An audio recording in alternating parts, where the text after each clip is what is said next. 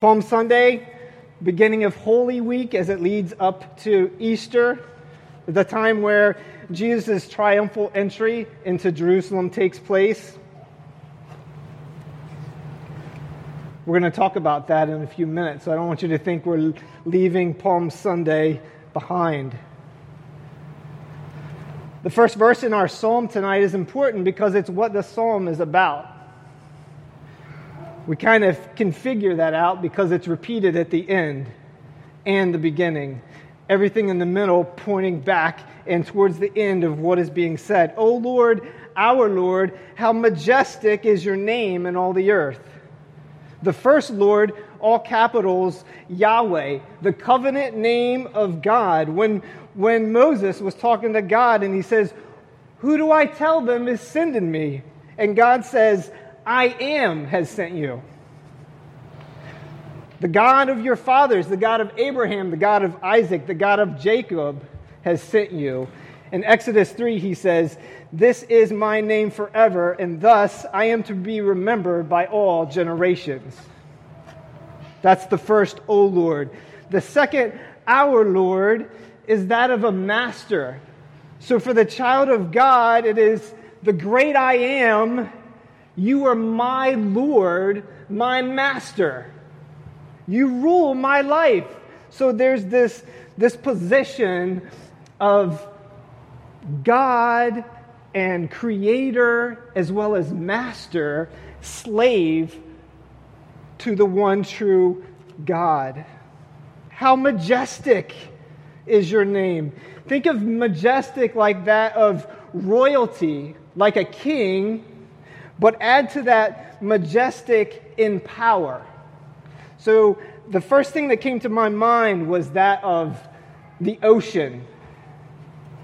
It's, it's, it's awe inspiring to look at the ocean. Depending on where you're standing and what you're looking at, it's just huge, it's massive. It can also be relaxing and calming and refreshing to be in the waves. But don't miss its power because the ocean can destroy. So think of majestic like, like the royalty of a king reigning and ruling with power that is unmatched by anything else. How majestic is his name in all the earth. There is no royalty greater than God, there's no ruler above him, there's no power or strength or wisdom that is greater than he. He alone created all things and controls all things. His name is power in all the earth. His name is power in all the universe. There's no place where God has no power because there's no place that God has not created. Even today, Sunday, across the world, we know that his name is being praised and proclaimed by millions. Now, we also know that even though there are many that haven't acknowledged him, his name is proclaimed in all the earth. And it is the only name that will be acknowledged by every man and woman, whether here now or after our life ends when we get to heaven. Romans 1:20 says, "For since the creation of the world, his invisible attributes, his eternal power and divine nature have been clearly seen, being understood through what has been made, so that they, us, are without excuse." There is not an excuse for saying that there is no God, or I don't believe in a God, or I will not submit to a God, because God says you can't miss it in what I've created.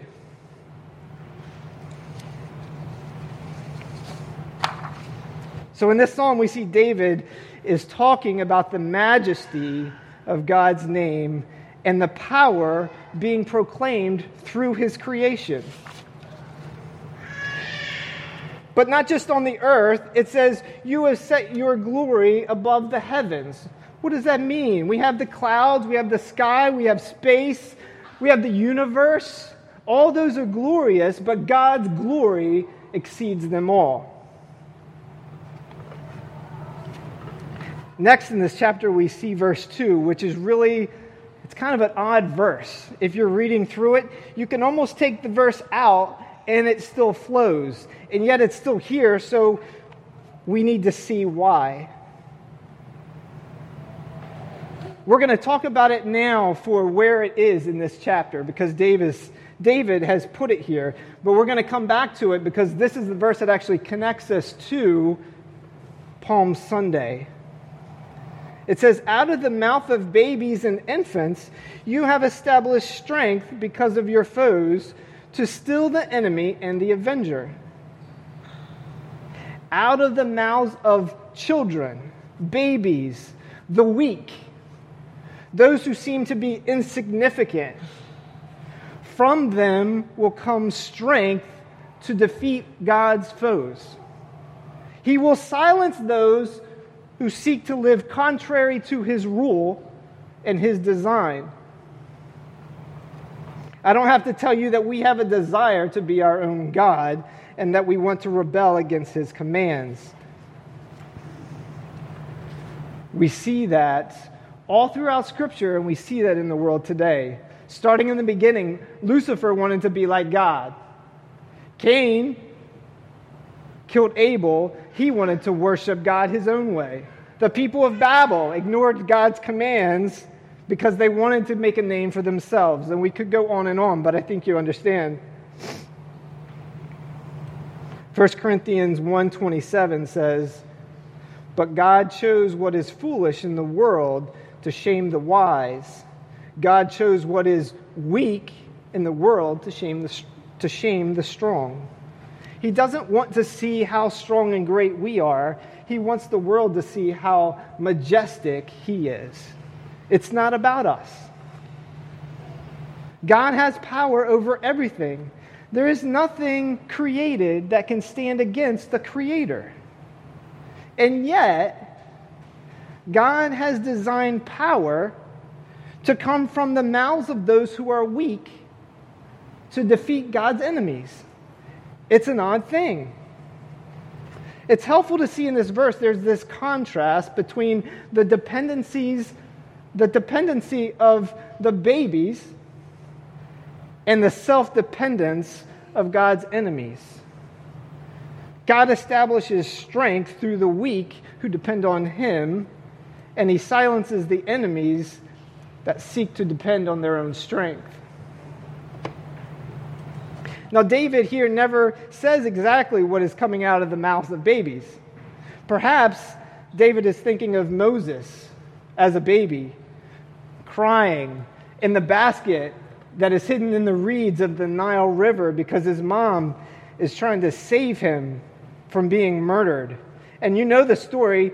Pharaoh's daughter finds him, and in Exodus 2 6 says, As she opened the basket, she saw the child, and behold, the baby was crying. We know what happens after that, right? She keeps the baby and raises it herself, and the baby grows up to be the one that God uses to stand up in front of Pharaoh, the king of Egypt. Pharaoh being God's enemy because he's standing in the way of God and his people. God says to Moses in Exodus 3:10, "Come, I will send you to Pharaoh that you may bring my people, the children of Israel, out of Egypt. God refers to the people of Israel as children a number of times in the Old Testament. So we can see where that lines up with the mouths of babies and infants and those who are weak. God does this because He wants to remind them of their need and dependence for Him. And when they stop depending on Him, that's where things start going south. They set up their own gods. They don't need him anymore, and they find themselves running after idols. All through the Bible, we see God using weaker things, smaller things, to defeat larger and stronger enemies. Battle of Jericho. If you read that story, how did that battle go? They were told to walk around the city for seven days. And at the end of the seven days, when they were given a cue, they all shouted. What was it that destroyed the walls of Jerusalem? It was the mouths of his people. How about the Battle of Gideon? Starting with 32,000 men, God cut them down to 300, a pretty small group, told them to encamp around the Midianites, and when they were given the sign, they were to shout. And it was the shout that caused the Midianites to basically kill each other out of confusion and all of that. God uses the weak, He uses their mouths to defeat His enemies.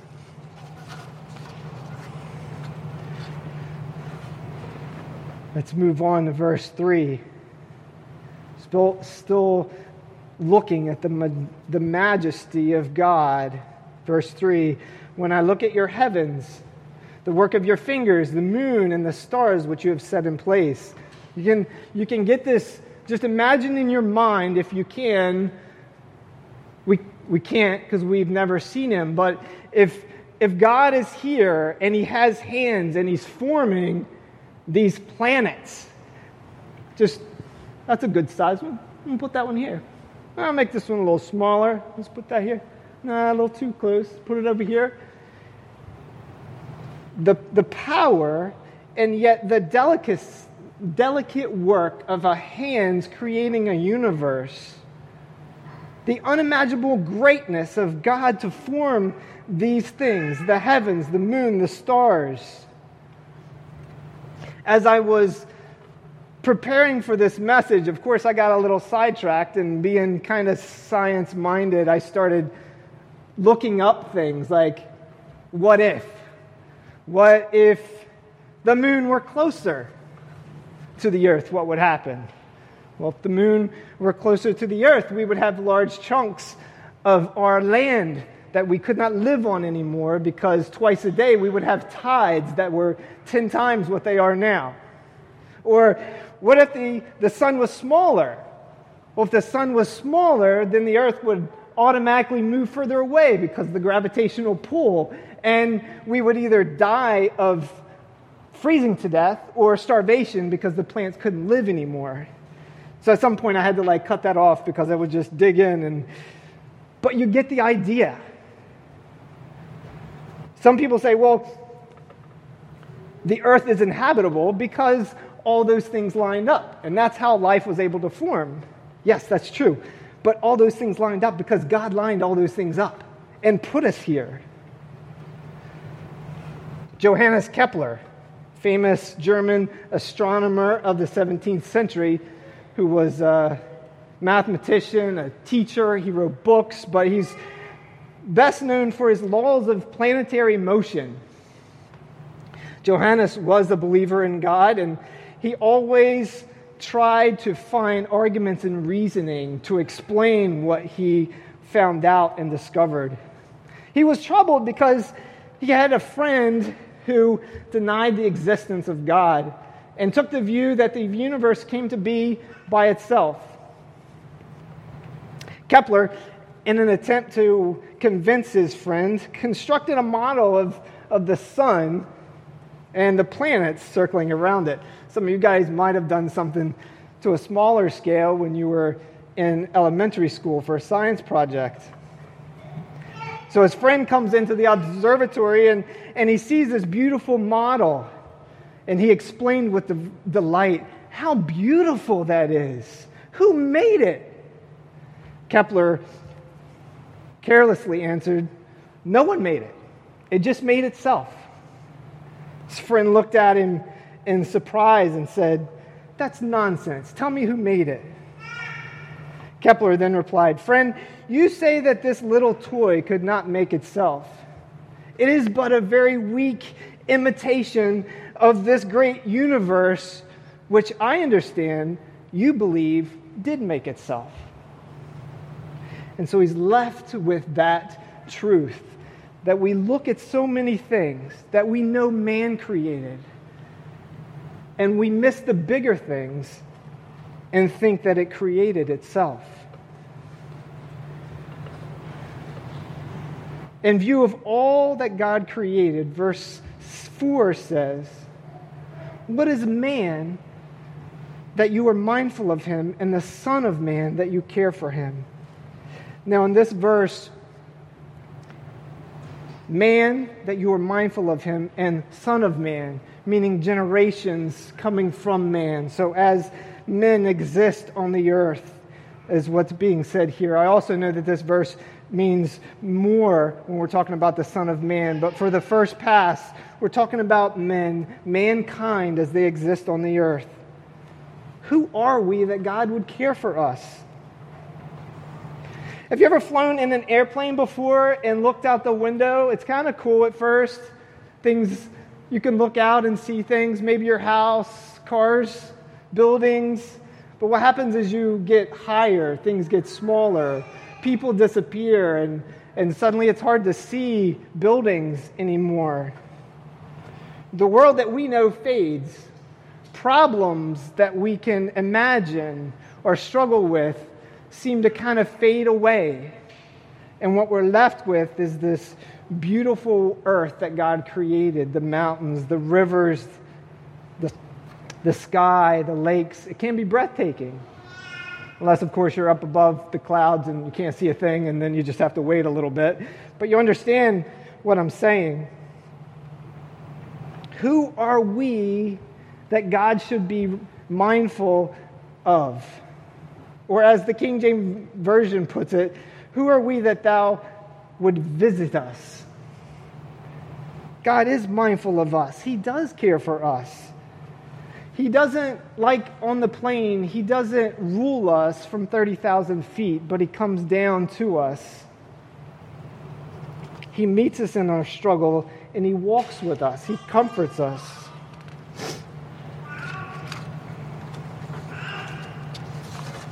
Psalm 23 4 Even though I walk through the valley of the shadow of death, I will fear no evil, for you are with me. Not just you are watching me, but you are with me. And your rod and your staff, they comfort me.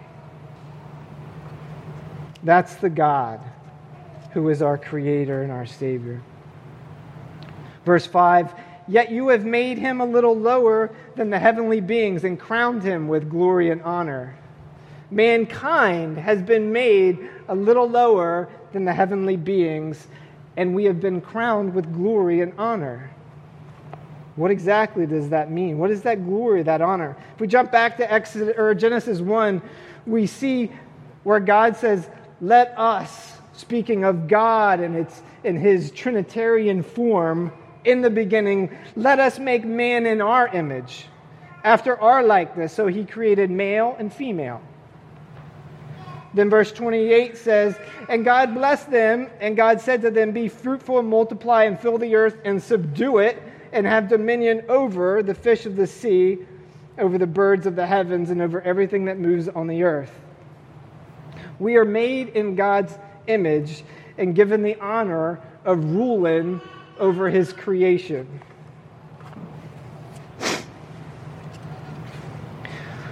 While we were here, while we're here at this verse, I just want to remind us how God has blessed us and how we have been created special by God. I don't let let us not think that we are any better than someone else.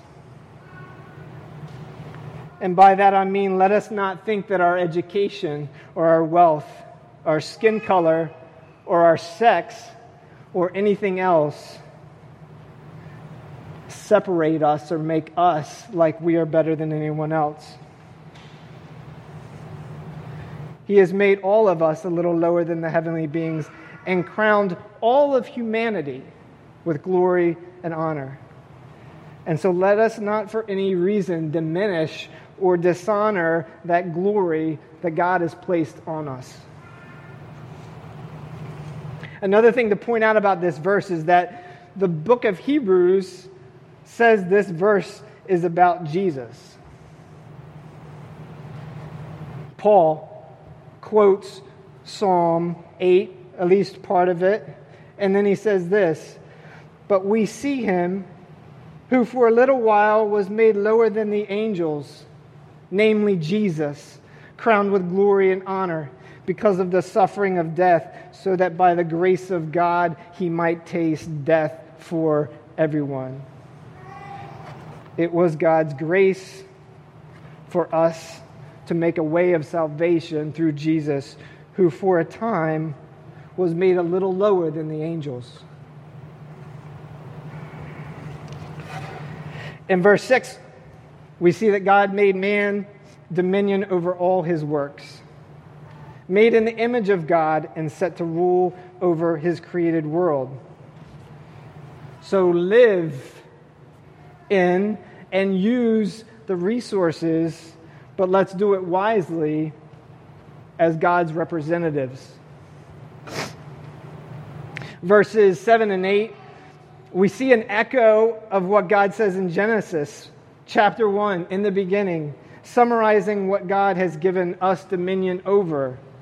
It's summed up here pretty briefly in verses 7 and 8. The sheep and the oxen, the beast of the field, that is, wild animals, the birds of the heavens, and the fish of the sea. And then there's this little interesting add on whatever passes along the paths of the sea. Why did David add this one? He just said the fish, so what else passes? I think this was David just not wanting to leave out the big boys of creation. As we read the Old Testament, you run across creatures like Leviathan, which are large aquatic creatures. I think we're probably a type of dinosaur. But for us now, if you think of like a blue whale, which is the, the biggest animal on the earth, it's not a fish, but it passes along the paths of the sea. All of that created by God and given to us to rule over as his delegate, as his delegates. And then we get to the end, verse 9. And David ends it the same way he started it. O Lord, our Lord, how majestic is your name in all the earth. His glory is above the heavens, where he rules over all. And, man, and mankind, given a rule over the earth, is down here. So let's not forget our position before our Heavenly Father, God being the glory set above the heavens, and man given dominion down here on his creation. I hope those thoughts as we read over Psalm 8 leave you with a feeling of, of purpose and hope from a creator who's not only all powerful, but who personally cares for you. Powerful enough to wipe out all who are against him, yet he chooses weak things like the mouths of babies to silence his enemies. Okay, that's part one. Now we got part two. Don't worry though, the second part is not as long, but we got to get to Jesus. I don't say that irreverently. It's Palm Sunday. We need to get to Jesus. It's also in the title, so we need to get to Jesus. But it's hugely important in our lives that we get to Jesus, but Satan doesn't want us to get to Jesus. Let's jump over to Matthew 21. We're going to spend the rest of our time in Matthew 21. It's Palm Sunday. Jesus has ridden into Jerusalem on a donkey, and people have laid their coats and branches on the ground in front of them, and they're shouting, Hosanna to the Son of David. Blessed is he who comes in the name of the Lord. The whole city of Jerusalem is stirred up the number of people in the city is increased because Passover is approaching. Crowds are saying, Who is this? Other people are saying, It's the prophet Jesus from Nazareth. So there's this wonder, there's this mixture of awe and uncertainty in the city. And then the next day, when we read Matthew, it sounds like it happens right after, but we know from the Gospel of Mark that this next event actually took place on Monday. Jesus comes back into the city. Let's read verses 12 and 13 of chapter 21. Matthew 21 12. And Jesus entered the temple and drove out all who sold and bought in the temple. And he overturned the tables of the money changers and the seats of those who sold pigeons.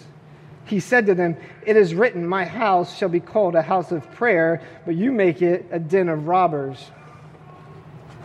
So Jesus comes back into the temple and drives out these people. Think about for a moment what that might look like who he might tick off. Who is this person? Who would come into the temple and knock over tables? Either a crazy person or the Son of God who says, My house shall be called a house of prayer. Now, Jesus is quoting Isaiah 56 7 here, where it says, These I will bring to my holy mountain and make them joyful in my house of prayer. Their burnt offerings and their sacrifices will be accepted on my altar. For my house shall be called a house of prayer for all peoples. Now, I look at this and I see Jesus saying, My house. God's house, my house. But I know some people look at this and think, well, he's not saying he is God, he's just defending the temple for God. Let's keep reading, verse 14. And the blind and the lame came to him in the temple, and he healed them. So he strips out all the commercialism, all of the worldly goods, and he opens up the temple for those in need. You need prayer, you need healing, Come to the temple where God dwells. Come to the temple where Jesus is your salvation. Verse 15 But when the chief priests and the scribes saw the wonderful things that he did, and the children crying out in the temple, Hosanna to the Son of David, they were indignant. The chief priests and the scribes were furious, I can imagine. Some self proclaimed man comes into their temple, the place where they feel they own, and flips over the tables, makes a mockery of God's house, and then he doesn't just make empty claims. He heals people. He actually heals people in their presence. The sad part is, in all of their anger and unbelief, the truth is hidden from their view. It says, they saw the wonderful things that he did, and the children crying, Hosanna to the King of David, and yet they were indignant.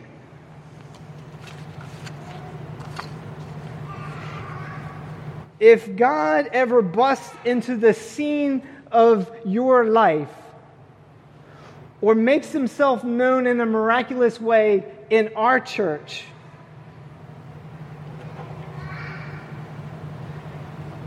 may we never get indignant.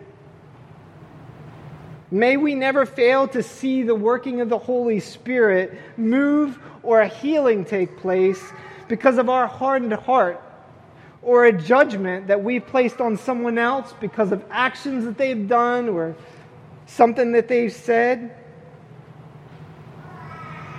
May we not be blinded from what God might be doing. May we step back and say, wow, my God is at work here. May I not get in the way.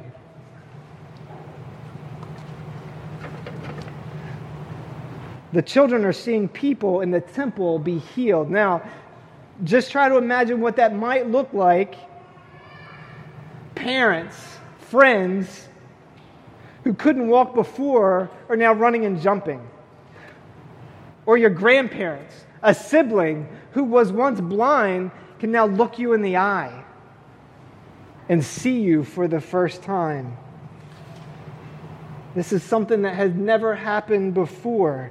So you can imagine the excitement of the children as they are crying, Hosanna to the Son of David. as Jesus performs these miracles.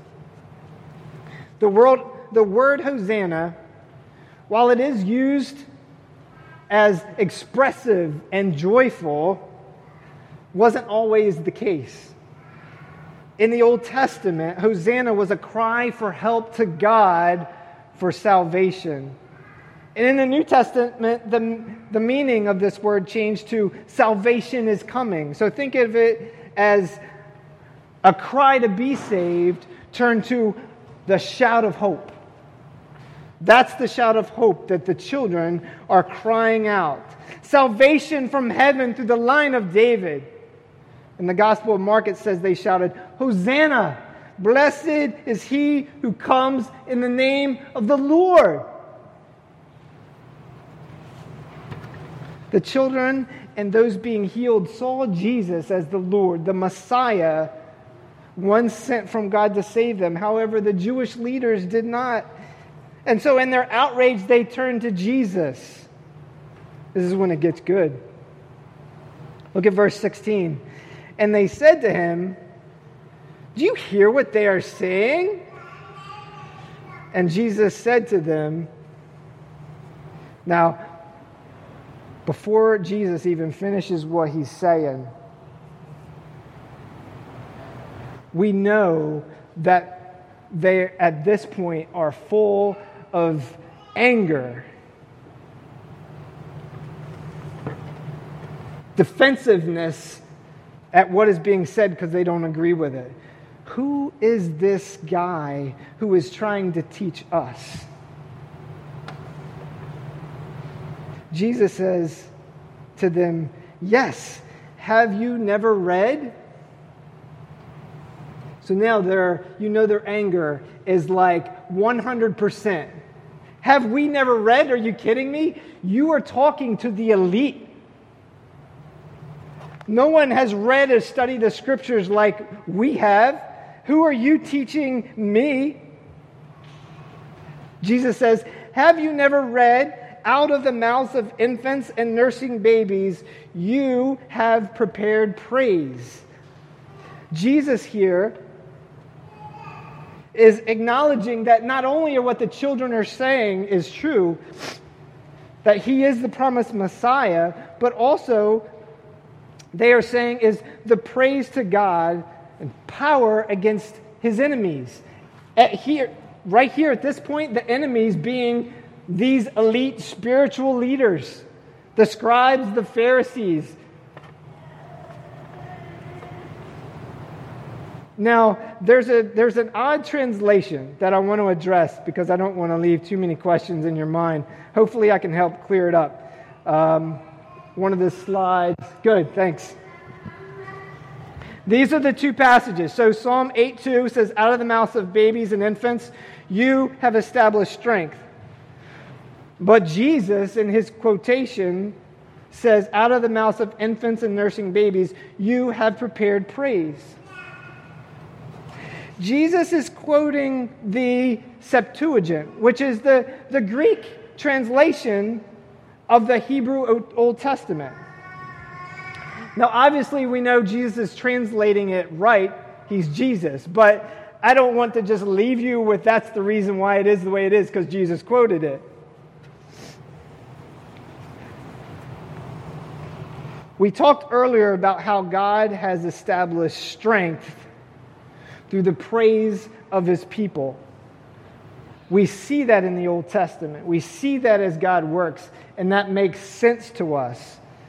So I hope that helps us connect. But I want to give you two other things that might help as well. One is if we look at this verse as a, as a fulfillment scripture. And by that I mean when we read Psalm 8 2, it represents unfulfilled words that are incomplete until a future event completes it. In this case, Jesus completes it.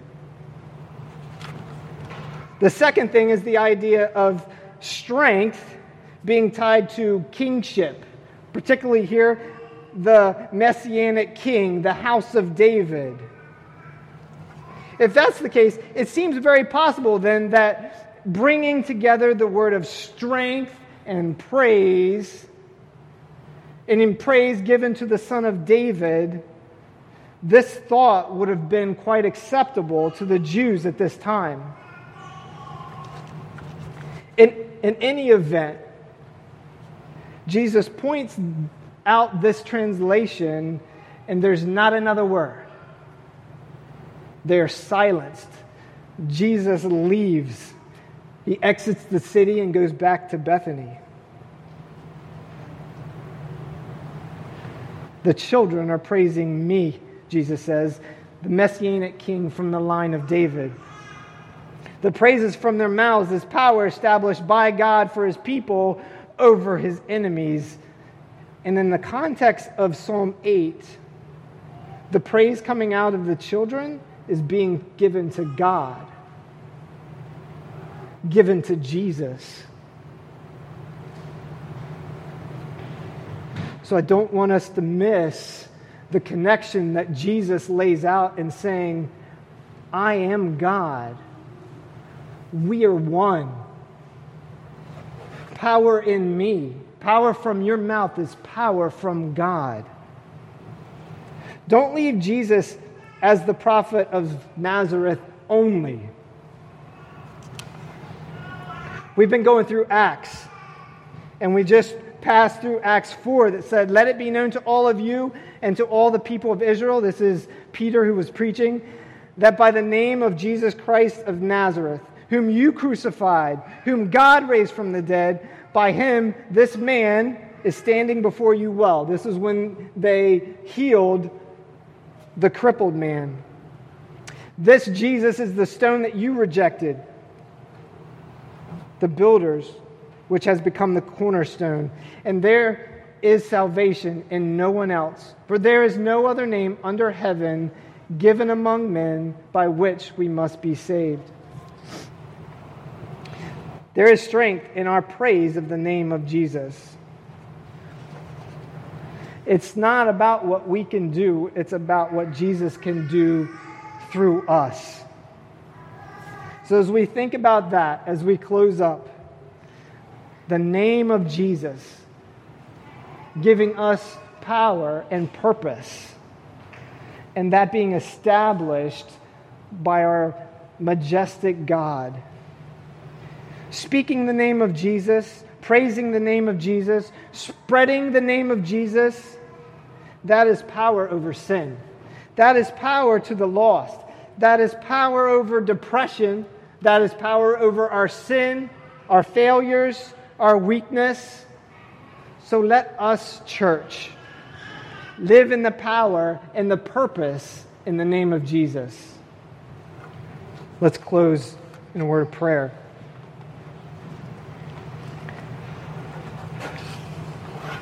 Lord, we thank you for your word. We thank you for your connections back and forth from the Old Testament to the New Testament. We thank you for you weaving this story of redemption, showing us a majestic God who loves and cares for us, and then showing us a Savior who came and died for us. Lord, you give us power, not because we're special. You give us power because we proclaim the name of Jesus. And so, Lord, we pray that you would help us to stop depending on our own power and live under the power of Jesus Christ. Looking at Easter, looking at what Jesus did, and then in the weeks to come, as we continue through Acts, as you show us great works that have happened in your name, Lord, may we hold on to those things. May we practice those things. May we seek your name and not our fame so that we can be about what you want us to be about. Lord, we give you all the glory and all the honor. And it's in Jesus' name that we pray. Amen.